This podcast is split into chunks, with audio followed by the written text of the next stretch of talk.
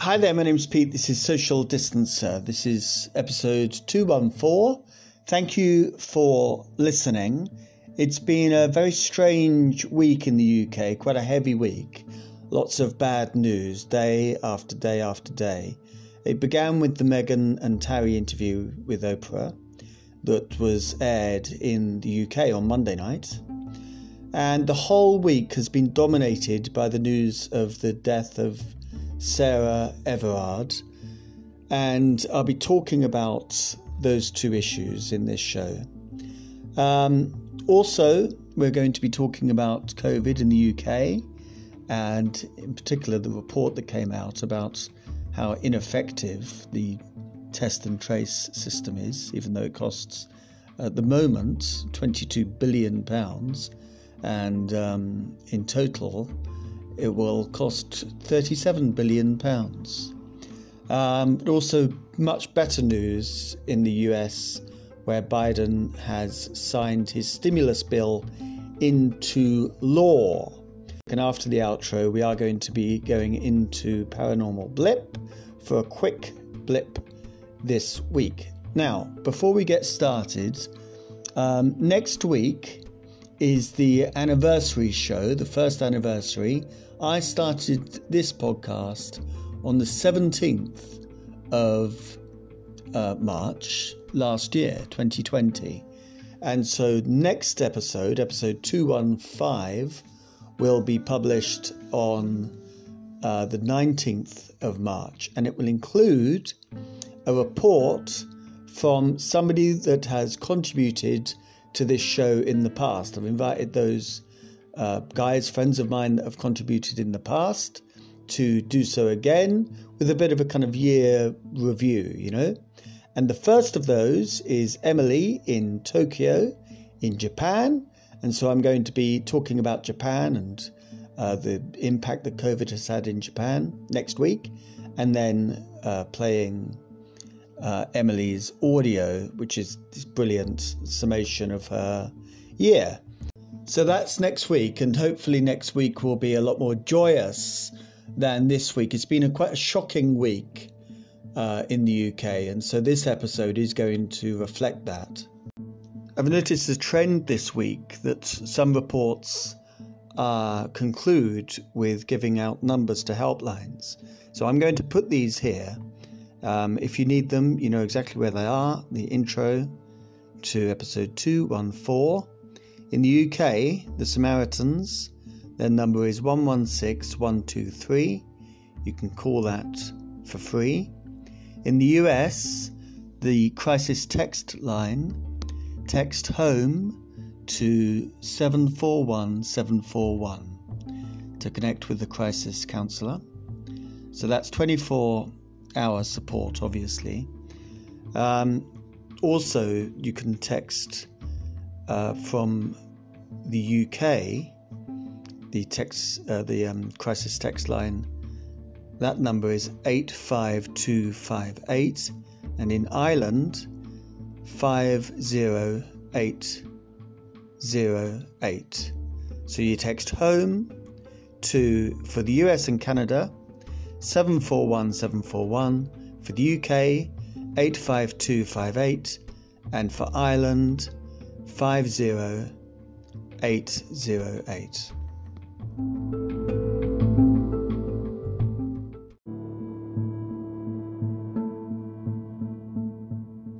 The kidnap and murder of Sarah Everard has changed Britain this week. Now, whether those changes are temporary or whether it's a genuine turning point, you know, we'll find out with time. The suspect for this kidnap and murder is a police officer, a serving police officer in the Met Police, the Metropolitan Police, the police service for London, the biggest in the country. And he has also been arrested and charged for indecent exposure uh, that happened a couple of days before Sarah Everard went missing um, to another female. The Met Police will face an investigation about whether it properly investigated that initial indecent exposure complaint. And also, the suspect, the police officer, was sent to hospital suffering a head injury in his cell. So there's obvious suspicion that, you know, another copper came into the cell and, you know, communicated with violence. Um, but, you know, he went to hospital briefly and now he's back in his cell.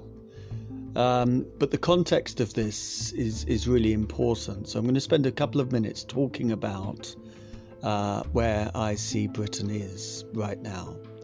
So rape convictions in the uh, in Wales and in England have fallen to the lowest level since records began. Police recorded 55,130 rapes in 2019 2020, but there were only 2,102 prosecutions and only 1,439 convictions, so that's less than 5%.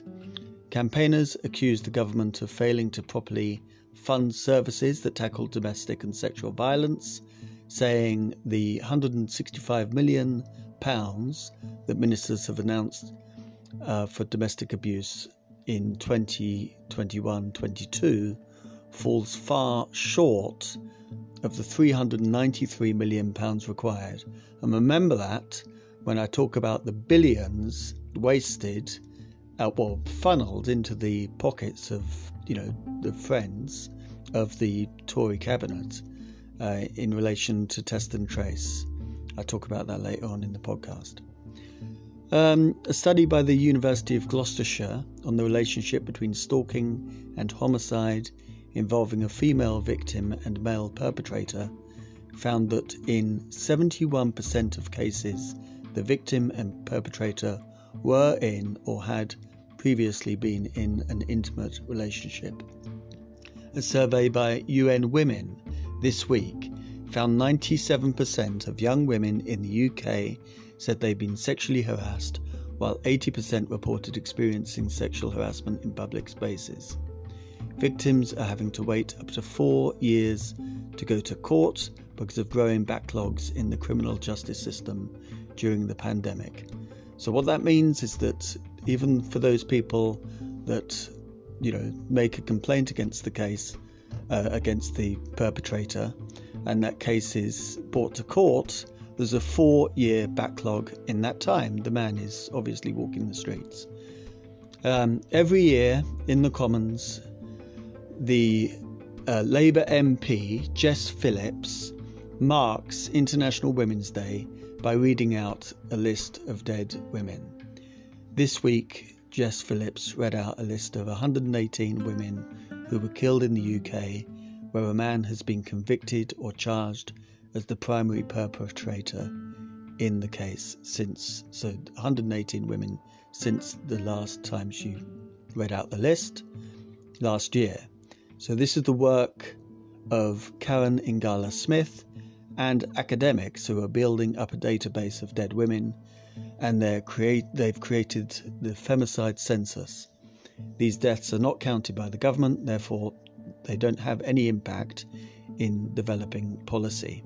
So, this is Jess Phillips introducing the list, and then I play the beginning of, of the list of 118 women. In this place, we count what we care about. We count the vaccines done, we count the number of people on benefits, we We rule or oppose based on a count and we obsessively track that data. We love to count data about our own popularity. However, we don't currently count dead women. No government study is done into the patterns every year of the data of victims of domestic abuse who are killed, die by suicide or die suddenly. Dead women is a thing we've all just accepted as part of our daily lives. Dead women is just one of those things. Killed women are not vanishingly rare. Killed women are common. Dead women do count, and thanks to the brilliant work of Karen Ingala Smith and the Counting Dead Women Project, and the academics and charities working on the femicide census, these women's lives and the scale of male violence against women can be known. Since last year on this day, these are the women killed in the UK where a man has been convicted or charged as the primary perpetrator in the case. Vanita Knoll, Tracy Kidd, Nellie Mustafa, Zahida B, Josephine K, Shadika Mohsin Patel, Maureen Kidd, Wendy Morse, Nagiba Alariki, Elsie Smith, Kelly Stewart, Gwendolyn Bound, Bruce Williams, Victoria Woodall, Kelly Fitzgibbons, killed alongside her two daughters, Caroline Walker, Katie Walker, Zubaydah Salangi, Betty Dobbin, Sonia Calvi, Marianne Ishmael, Daniela Esperita Santo, Ruth Brown, Denise Keane Barnett Simmons, Jadwiga Sigjelski, Emma Jane McPartland, Louise Atkinson, Silk Hirschon Jones, Hyacinth Morris, Louise Smith, Claire Perry, Aya Hashim. And the list goes on. In a radio interview just a few days ago, Jess Phillips said, Since last week, since Sarah first went missing, six women and a little girl have been reported as being killed at the hands of men. So it's not particularly rare, and it's a fear that women live with. It's an everyday thing. On Saturday, tomorrow, Saturday the 13th of March, at 6 pm, there's going to be a vigil at uh, the bandstand in Clapham Common in South London. And also, there's other vigils around the country, and these are being collated and uh, you know promoted by an organization called Reclaim These Streets, and you can find them on Twitter under uh, Reclaim TS and they uh, uh, come from or have evolved from an organization called Reclaim the Night, um, a march in the UK against rape and all forms of male violence um, against women, organised by the London Feminist Network. The first event took place in Leeds in 1977 and was in response to the Yorkshire Ripper murders when police told women not to go out alone after dark. During the march, women carried signs such as no curfew on women, curfew on men. And that similar approach, all this time, like, you know, over 30 years later, well, over 40 years later, is still happening when the police were talking to the people in Deal, which is where this, this little town in um, in Kent, where this police officer who's been arrested lives, when they were doing house to house, uh, you know, kind of conversations with people that live near this guy, they said, "Oh, don't go out at night." I mean, it's unbelievable, you know. So rightly so, there's been a backlash against that, and the police are well, obviously failing in a massive way in terms of taking sexual assault and rape seriously. The last couple of days have been filled with testimony. And I'm going to end this section by reading out a very powerful um, testimony from a woman called Julie Cohen. So this is on Twitter. I think this is. I think she put this up yesterday. So Thursday, I think. Um, Julie underscore Cohen on Twitter. I've seen the hashtag not all men trending. I want to tell you a story about this photo. It's not an important or traumatizing story, though it is. It's not about all men either, but it is. And then there's a photo of her smiling and she's wearing a hat. This is a picture of me a few years ago at a publishing party. It was a fun party. I met a lot of great colleagues and some quite famous people. I'd been told that my book was the top selling ebook in the company. I was wearing a new dress. I felt great, successful, pretty. My dress was a little more low cut than I'd normally wear, but that wasn't an issue. It wasn't inappropriate or immodest. It was a warm day and this was a party. It was a normal dress, and I'm a professional and an adult. As I said, I felt great until I got on the tube home. Across from me on the tube carriage were three men, middle aged, white, middle class. They looked like dads at my son's school. They'd been at a party or a sporting event. They were drunk and very merry. They kept on looking at me and sniggering. Finally, one said, Nice hat. I'm a grown up. I'm a successful, confident woman. I've been taught to be pleasant to people. I've been taught to be pleasant to men. I said, Thank you, and smiled. Then I looked away. But they kept talking to me. They kept trying to talk to me. They kept sniggering, trying to flirt. I knew that when they said nice hat, what they really meant was nice tits. But I didn't say anything. I was successful, pretty, professional, grown up, a mother, a teacher, a writer, a bestseller. I'd been all these things before I stepped into the carriage and they spoke to me and laughed. Now I was a pair of tits and a hat. I didn't say anything. I tried to ignore them. You're taught to ignore men because if you encourage them, they might get worse. If you refuse them, they might get much worse. They asked me my name. I didn't answer. They said, You look like a Jemima. We'll call you Jemima. Now, these were really normal seeming guys. They weren't scary looking, they were having fun. I wasn't having fun anymore, but they were, in a normal way. Three of them, one of me. No one in the carriage said anything. This is a totally normal story, by the way. There is nothing special or unusual about this story at all, because not all men is wrong.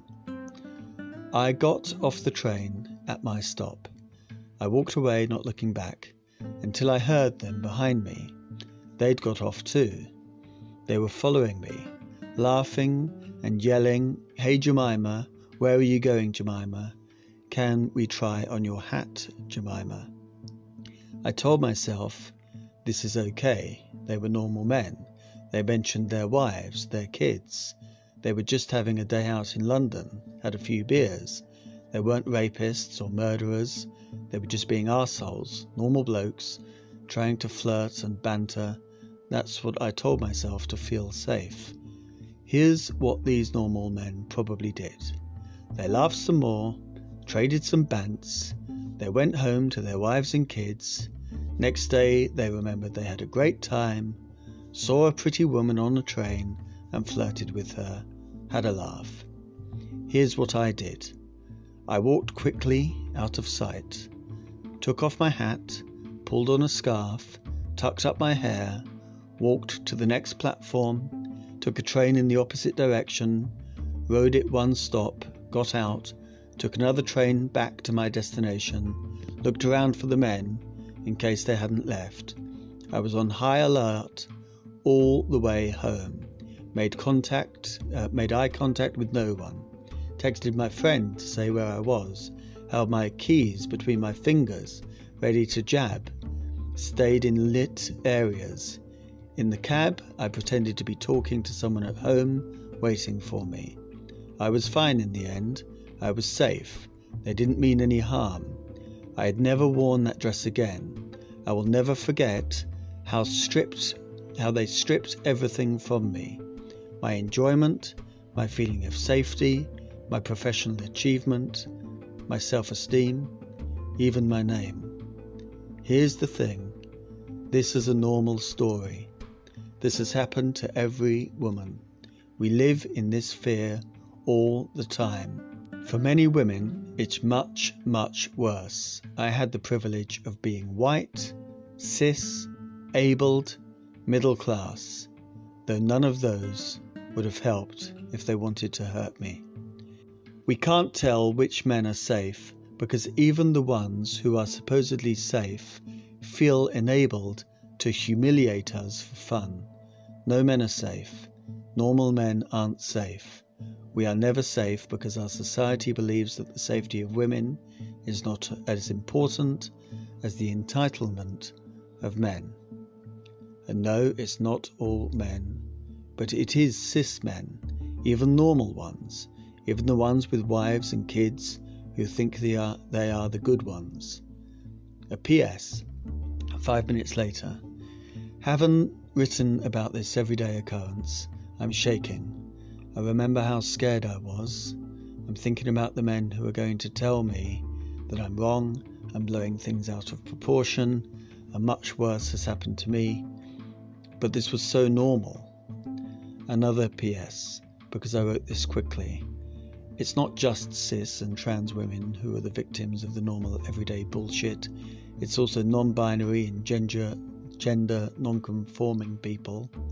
Anyone who is not a normal bloke gets to be frightened and humiliated by blokes being normal. Predictably, the abuse, bigotry, misogyny, trans misogyny, and not all menery have commenced in the replies to this post.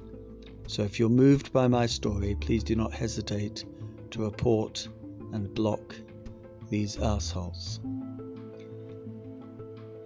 So this uh, term that Julie Cohen um, says, I just want to make it absolutely explicit. Uh, cis is a cisgender person, so someone whose gender identity matches their sex assigned at birth. So, for example, someone who identifies as a woman and uh, was identified as female at birth is a cisgender woman.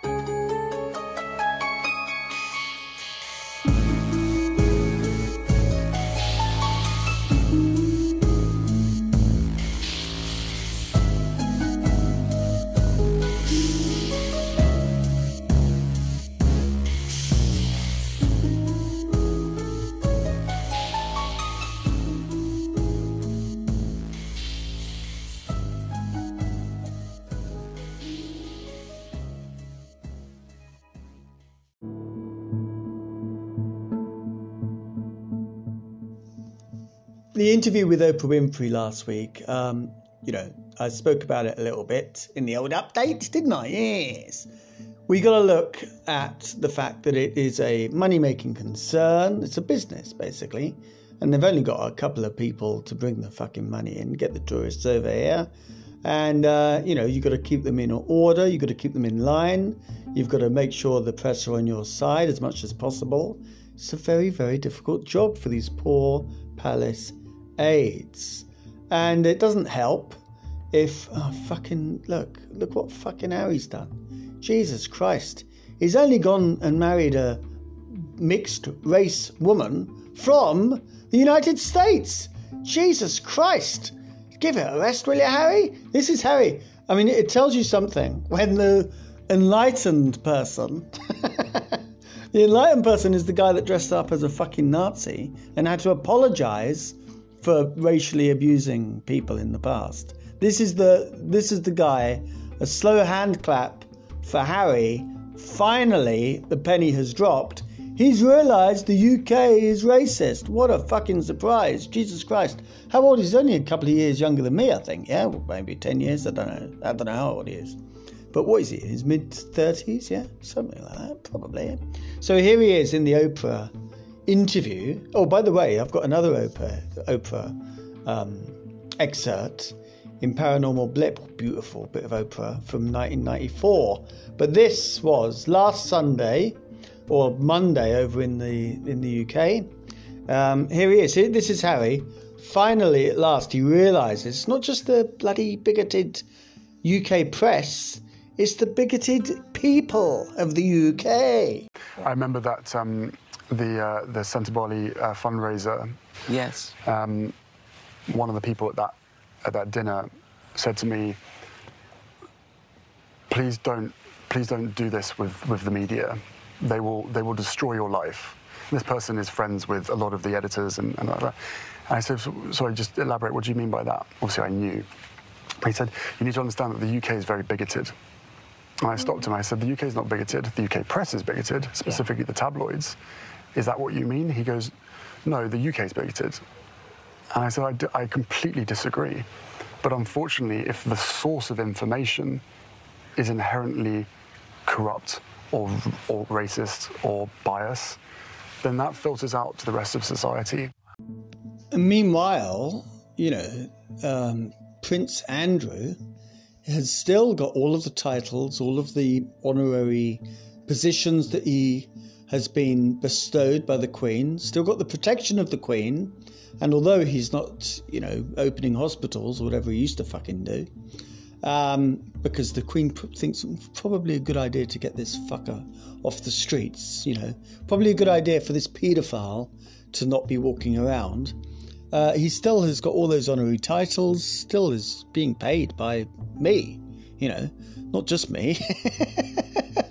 but he's being, you know, kind of given taxpayers' money. And it's incredibly rare to hear this. But in the upshot of the um, GMB Good Morning Britain uh, Piers Morgan story, Kevin Maguire, who's a, uh journalist at the Mirror, who's very good, he said this on GMB about Prince Andrew. And interestingly, it wasn't snipped and shared by GMB on uh, Twitter, which is how, you know, a majority of people watch. I mean, I don't know, probably more people watch the show than watch the little Twitter clips. But, you know, millions of people watch the Twitter clips of GMB. And of course, they decided, "Hmm, fucking, let's bury this one, you know what I mean? So I thought, oh, let's put it in the show then. And here he is. So this is um, Kevin Maguire criticizing the Queen. And I can't tell you how rare this is to actually hear this, um, you know, on British television. It was live, and fair play to Susanna Reid, who's had to put up with fucking Piers Morgan's bullshit for five years. She must be overjoyed that that prick has left. Uh, oh, but by the way, on that, he's going to join either Andrew Neil at um, GB News, this fucking right wing shit. I mean, I, I don't know what the hell. Uh, Andrew Neil is such a disappointment, you know, it's really disappointing. Um, anyway, it appears we'll probably join him or join some other outfit. Um, so unfortunately, you know, we have to just ignore him. Um, but yeah, so Susanna Reid uh, agrees with um, Kevin Maguire here, and I and I included her agreement uh, at the end of this clip here. the twin um, allegations of, of racism from Harry and uh, Meghan, and the FBI wanted to speak to Andrew over his his links to the paedophile and the allegations made by women, which he denies. Uh, they're very young women who were sex trafficked. Uh, uh, I think that is really, really damaging. But look, the Queen is sheltering Prince Andrew, her son. Why isn't she telling him he must speak to the FBI? Yes, he, he might have disappeared from uh, public life because he's too much of an embarrassment for him, but he's kept all his titles. And I could see now why Harry was upset he lost a lot of honorary roles with the military because Andrew's kept his. If you look at the list, he's still a colonel in chief of a lot of regiments. She's protecting him. She is harbouring him. She, if she was responsible um, as, a, as the monarch, uh, and I understand the pressures on her as a, as, a, as a mother, but I'm sure my mother, if I was accused of anything, would say, You have to clear your name, you have to get it straight, you have to speak to the police. She should be telling Andrew, You have to cooperate. Remember, they want to speak to him as a witness. Uh, that's what they want to speak to him to. Help an inquiry. There are all these women in, in America who were sexually exploited and abused, and yet he had this friendship with Epstein, staying with him in New York after he'd been convicted of serious sex uh, offences. He'd invited him, slandering him for a shooting party with Ghislaine Maxwell, who is now in prison awaiting trial on other charges. He'd invited them to Windsor Castle for a big party hosted by the Queen.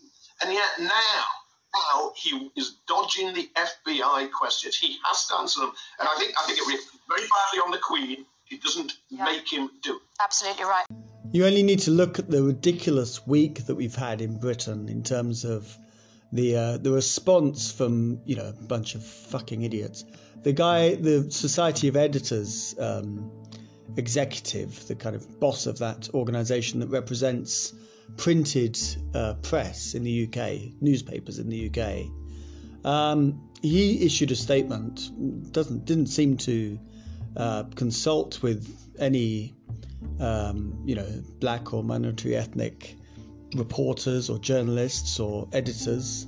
It just did it himself. It seems like I don't know who he spoke to, but anyway, it went down like a fucking wet balloon, a wet balloon kiss, and um, and he had to step down like yesterday. He did this ridiculous interview going up against Victoria Derbyshire, fucking ballsy prick. And of course, Victoria Derbyshire brilliantly scuppered him. I mean, basically, once every week, at least once every week, the Express, the Mail, the Sun, at least those guys come up with some racist bullshit. It's not, you know, it's, it's obvious overt racism day after day after day after day, week after week after week after week. And, you know, Harry is, uh, is get, got a little bit slow there. You know, I mean, most of us work this out by the time we're teenagers. Do you know what I mean? But Harry is correct.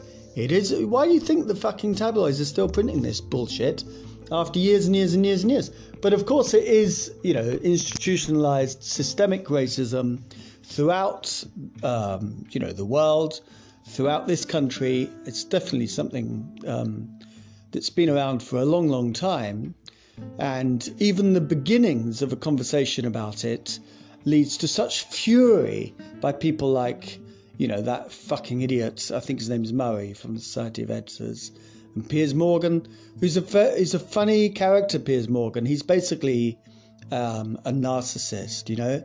If he can make it about himself, that's great. Yeah, arrogant son of a bitch. So if he can kind of make hay by causing problems for government uh, spokespeople on the COVID crisis, then he'll do that. And you know, from a kind of left point of view, everyone's like, "Oh, fucking Piers Morgan's the only one, you know, speaking truth to power." And I remember in the summer, I said, "Thank God for Piers Morgan," because he was really the only one that was doing these television rants against the government's um, response to the COVID situation. Uh, but of course, because Meghan Markle cut him out of her life, he didn't like that, and so he's just has a you know obsession, an incredibly unhealthy obsession about going after her. So he stormed off GMB. But so this, you know, this pattern goes back years and years and years. It doesn't matter as a black person, it doesn't matter how much uh, power, how much money, how much skill, how much talent, how much of an innovator you are, how much compassion you have. There is no way out of it, basically. No matter how successful you are, no matter how pioneering you are, um, you know, you're still open to random acts of racist violence. Um, as an example, 1959 in August, August 25th, um, Miles Davis did a gig at a club in New York, just off Broadway. The club was called Birdland. And the actual recording of that night, 25th of August, is on the internet, it's on YouTube. You can hear the recording. After the show, he went out, had a cigarette out in the street, took a um, hailed a cab for a friend of his, sitting around having a smoke, or standing around, I should say, having a smoke, smoking his cigarette. Some fucking copper, white copper, came out, started arguing with him, and um, he's just done. It's Miles Davis. He's just done a fucking gig, and another white cocker, copper, cocker, um, bashes him over the head. Blood spurts out, and this is brilliantly uh, explained by Professor Farah Jasmine Griffin from Columbia University. It is a reminder that no level of accomplishment no level of achievement, no level of financial success or recognition, even for that, um, actually protects you from the racial hostilities of the United States. Damn, you know, like there is no way out of this thing.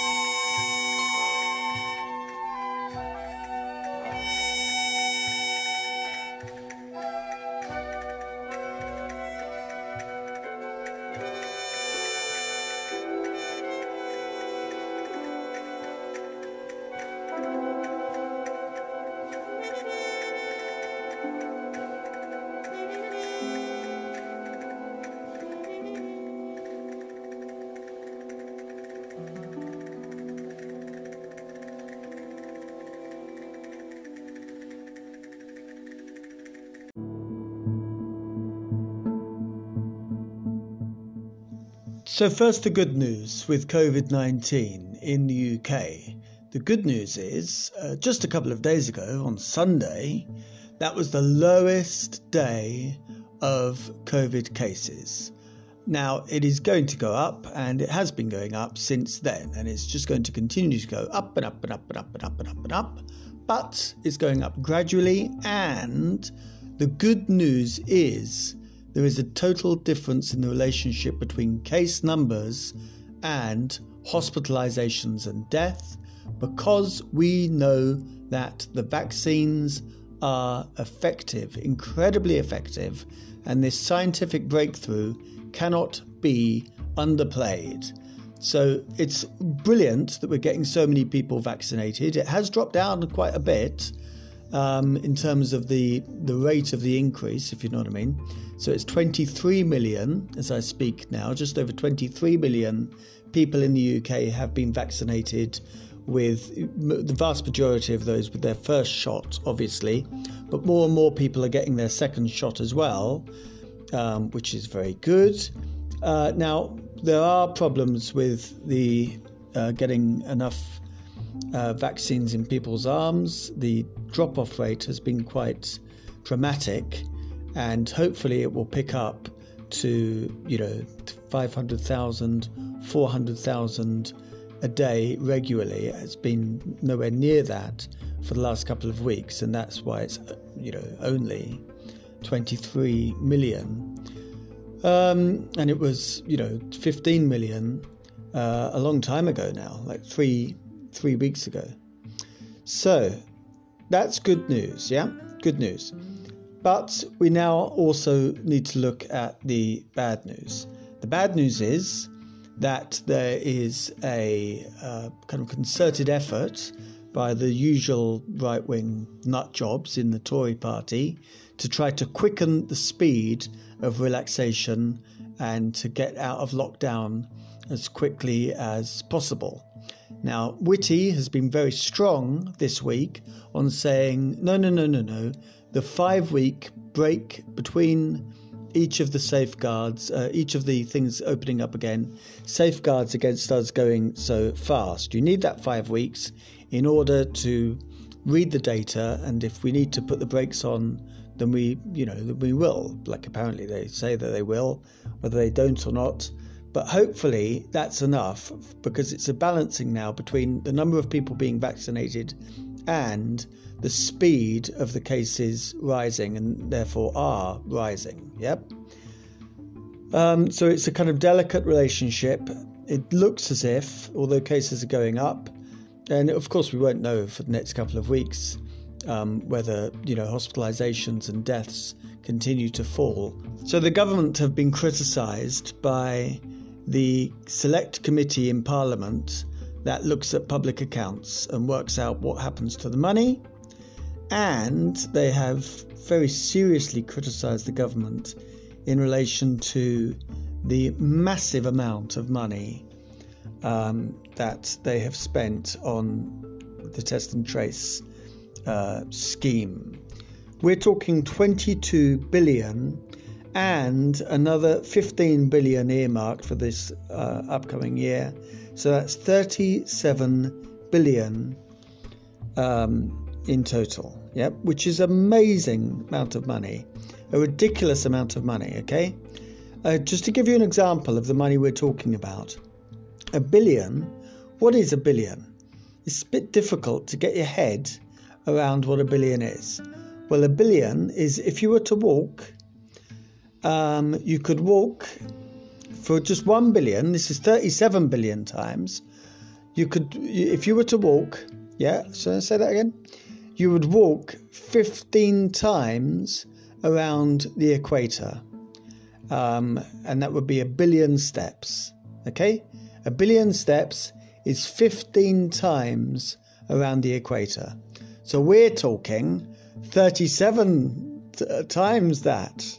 I don't know what 37 times 15 is, but it's a lot of bloody steps, isn't it? So, you know, it's a thousand million. I mean, it's a massive number. We're talking 37 billion pounds. And this Public Accounts Committee, in their report, basically said it's not uh, doing what it was promised to do. The whole idea about NHS test and trace and of course, it's ridiculously contentious to call to put NHS on the top of that there. And I'm only doing it to point out the contentiousness because it's got fuck all to do with the NHS. It's ingrained and embedded in the NHS now. But the, there's a stark difference between this, which is basically run by private operators, Deloitte and Serco and various other big companies, and the successful vaccine program, which does rely on the local public health people and it does rely on GPs. Yep. And that's why it's so successful because it's like, you know, look, working out okay, this is the system that we've got in operation. We've had it for decades. Let's use it, you know? Um, and obviously, it's far more successful than building something from the ground up. But if you want to funnel, you know, hundreds of millions of pounds into the bank accounts of your friends, then of course you're going to have to work out a way of doing that. What am I talking about? I'm talking about consultants. In January, they uh, Deloitte alone said that they still had 900 contractors on their books, and in February, so just last month, they said they were st- the test and trace said they were still employing 2,500 consultants at an estimated average daily rate of around £1,100, with the highest daily rate paid at £6,624. £6,000 a day. It's unbelievable. Like, it's like totally. It's a con job. It's an absolute con job. It's clear that an overwhelming uh, percentage of uh, the American people, Democrats, independents, our Republican friends, have made it clear, the people out there, made it clear they strongly support the American Rescue Plan. Yesterday, with the final passage of the plan in the House of Representatives, uh, their voices were heard and reflect, reflected in everything we have in this bill. So there's President Biden signing the stimulus bill, which includes a check for $1,400. That's £1,000 um, for anybody that's earning less than $75,000 and it also includes children as well. So um, 75,000 is about 54,000 pounds, uh, roughly, just a bit over that. So, um, you know, the vast majority of the um, working population, but it also includes children as well. So, um, you know, if you've got two well, you know, you can probably do the very simple maths. If you've got two adults in a house and one child, that means three fucking checks are coming your way. So that's a big success for Biden, and we'll see what happens with the um, recovery. What they call it? The rescue? I don't know. The rescue or recovery. The next one, the big infrastructure one. He's um, keeping his cards close to his chest in terms of what that's going to include exactly and when it's going to be rolled out. But, you know, I mean, this is the difference with the success in Georgia. You know, um, he can, he doesn't need to rely on the fucking uh, Republicans, which is good because they're not supporting him, you know? Um, so that this is fantastic. It's game changing stuff. And, you know, hopefully it will be a massive uh, help for millions of people in the States.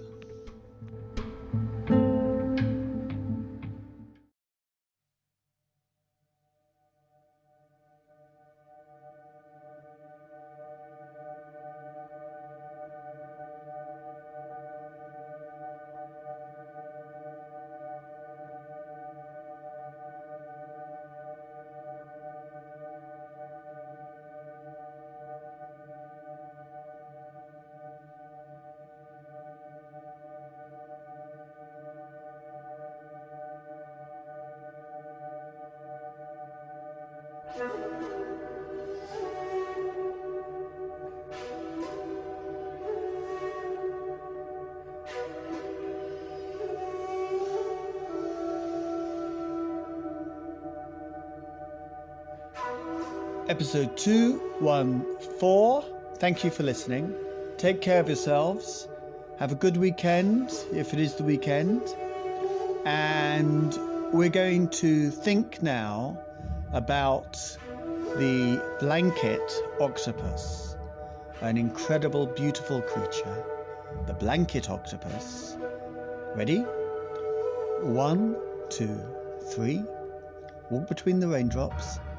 Take care.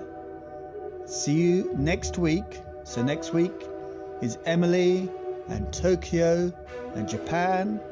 And after this music, we've got a couple of minutes of Paranormal Blip. Take care. See you later.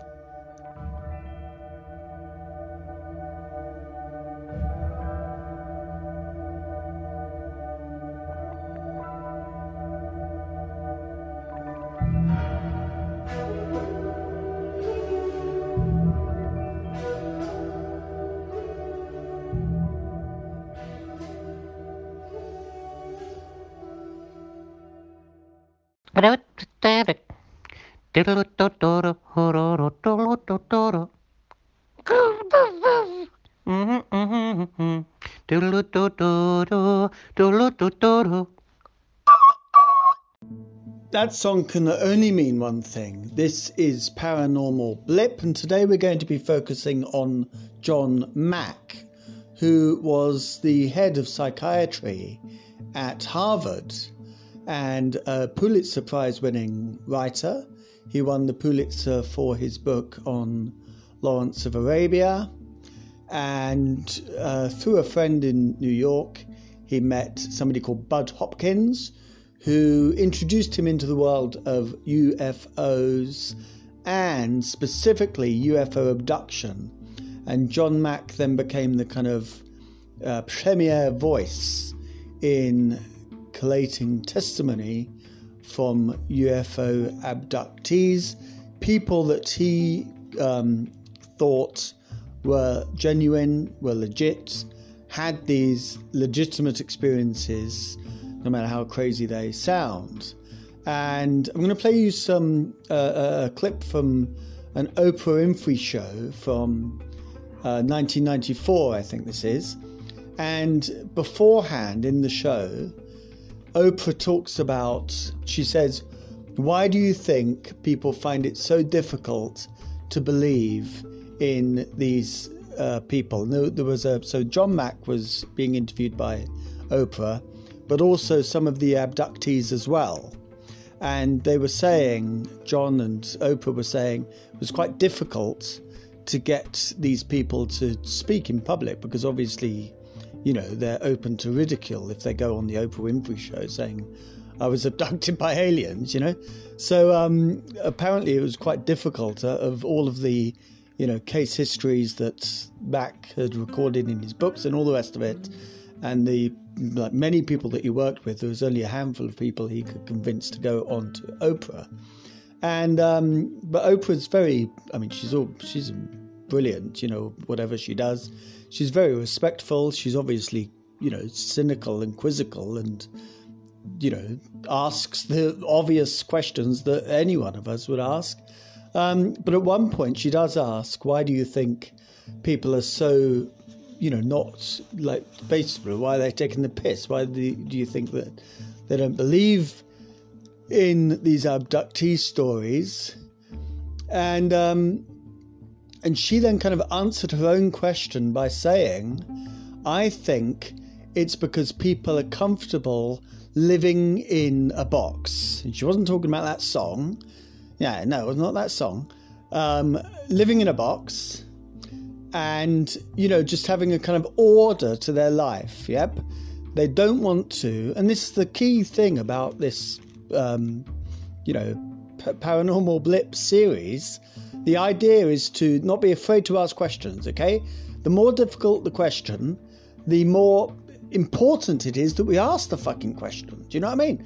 And time and again, these people like Harvard, it happened to Mack at Harvard.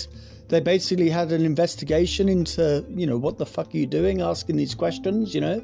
Science, you'd think that scientists would be open to asking questions but you you'd be surprised because obviously all of those things kick in like you know reputation career reputation all of that shit kicks in and it may uh, be changing very slightly now um, but also you know probably not you know because um, it takes fucking ages for anything to change uh, as we know as we've just fucking spoken about anyway um, so, uh, but Oprah says, you know, people are happy living in their box and they don't want to contemplate things that they can't understand, things that they can't control. And so, this clip here is a beautiful. So, he, this guy, refers to Oprah talking about living in a box. So, that's what he's referring to. And it's a beautiful kind of summary of the reason why I'm interested in this. Yep, it's uh, it's about that whole thing of asking questions and you know not being afraid to open yourself up to things that may seem unbelievable okay just because they fucking seem like we're so like basically we're so we think we're so um, sorted but we are so basic as a species so at the beginning of everything I mean, just the way we treat ourselves, the way we treat each other, as we've discussed on this episode. It is so, we're so, we have so much to learn. We have so much to learn in every area. And uh, anyway, here's Oprah. If this is true, then what does it mean for your life? Joe? That it has changed my perspective of life dramatically. You mentioned the box, Oprah. I think we can all relate to living in a box when life presents us with situations that we might initially say, wait a minute, this is crazy. I mean, every one of us, what you've heard is we've all said the same thing. When the information, when we had the experience, first reaction is, this is nuts, this is crazy. And yet, I'm a psychotherapist. I've worked with people in many different situations, couples, families, people with terminal illness. And I recognize that for me to continue to deny my experience was to continue to stay in the box. And the reason we tend to stay in the box and not want to believe this is because we want to believe we have some measure of control over the world. And we don't. The reality of it is we don't. We don't know who's the next one in this room is going to die. One of us is going to die. My, my mother just died of cancer a couple of months ago. And as she neared the end of her life, she started slipping into the next world. And she saw loved ones there to meet her. She saw angels. And people around her are like, oh my God, wait a minute, this is crazy. Because it was outside of the box. And what these ETs are doing is they're coming in and they're rattling the box and they're saying, wake up. The world you live in is dying. And. You're... Okay. Yeah, I really like that. And that's the first time that the audience clapped. They'd been watching these guys talk on stage for about 20 minutes. And only then, when that man said that, did the audience show their approval in clapping. Okay, listen, take care of yourselves, have a lovely time, and see you later.